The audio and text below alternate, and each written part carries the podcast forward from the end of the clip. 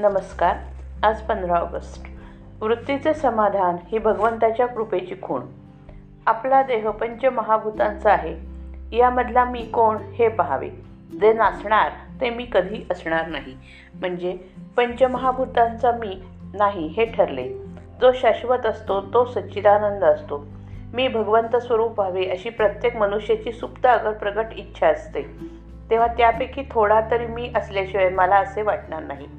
भगवंताचे स्वरूप आनंदमय आहे आणि आपण सर्व लोक आनंदात राहावे असे म्हणतो. मी या आनंदापासून वेगळा होतो तेव्हा कुठेतरी चुकले असे समजावे. अपूर्ण सृष्टी पूर्ण करण्यासाठीच मनुष्याची उत्पत्ती भगवंताने आपल्या अंशरूपाने केली. आपल्या आनंदात व्यत्यय आणणारे विषय जाणून घेतले. म्हणजे मग आनंदात बिघाड ये नाही येणार. या वाटेने चोर आहेत असे समजले. म्हणजे त्या तयारीनेच आपण जातो. जो भक्त झाला त्याला विघ्ने येत नाहीत भगवंताचे म्हणून कोणतेही काम केले म्हणजे त्रास होत नाही. आनंदाचा साठा कुठे निश्चित असेल तर तो भगवंताजवळ आहे. नाटकात राजाचे काम करणारा माणूस जसा मी खरा भिकारीच आहे हे ओळखून काम करतो. त्याप्रमाणे आपण आपले खरे स्वरूप ओळखून प्रपंच करावा. नाशवंत वस्तूवर आपण प्रेम करतो तसेच लहान सहान गोष्टीत अभिमान धरतो. इथेच तर आमचे चुकते. मी जे नाही ते व्हावे यात सुख आहे असे वाटते.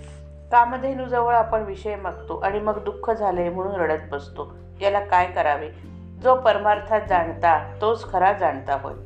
परमार्थ म्हणजे बावळटपणा कसा असेल? अनेक बुद्धिमान विद्वान लोकांना जिथे आपल्या बाजूला वळवायचे असते तिथे बावळटपणाला वावच नाही.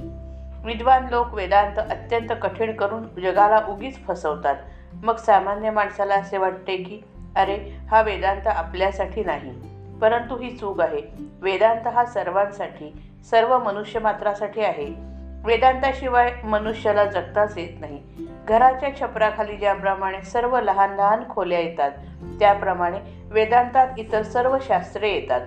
शास्त्राचे मार्ग हे वृत्तीला भटकू न देण्यासाठी आहेत. ते वृत्तीला हलू देत नाहीत. त्यात नामाची गाठ पडली की भगवंतापर्यंत साखळी जोडली जाते. आपण व्यवहारासाठी जन्माला आलो नसून भगवंतासाठी आलो आहोत. म्हणून आपण अमुक एक वस्तू नाही म्हणून कष्टी होण्यापेक्षा दुसरी एखादी वस्तू आहे म्हणून समाधानात राहावे. समाधान ही फक्त वस्तू फक्त भगवंताजवळ मिळते आणि ती मिळवण्याच्या आड काहीही येऊ शकत नाही. वृत्त वृत्तीचे समाधान असणे ही भगवंताच्या कृपेची खूण आहे. आणि त्याकरता भगवंताचे सतत अनुसंधान ठेवणे अत्यंत आवश्यक आहे. श्रीराम जय राम जय जय राम.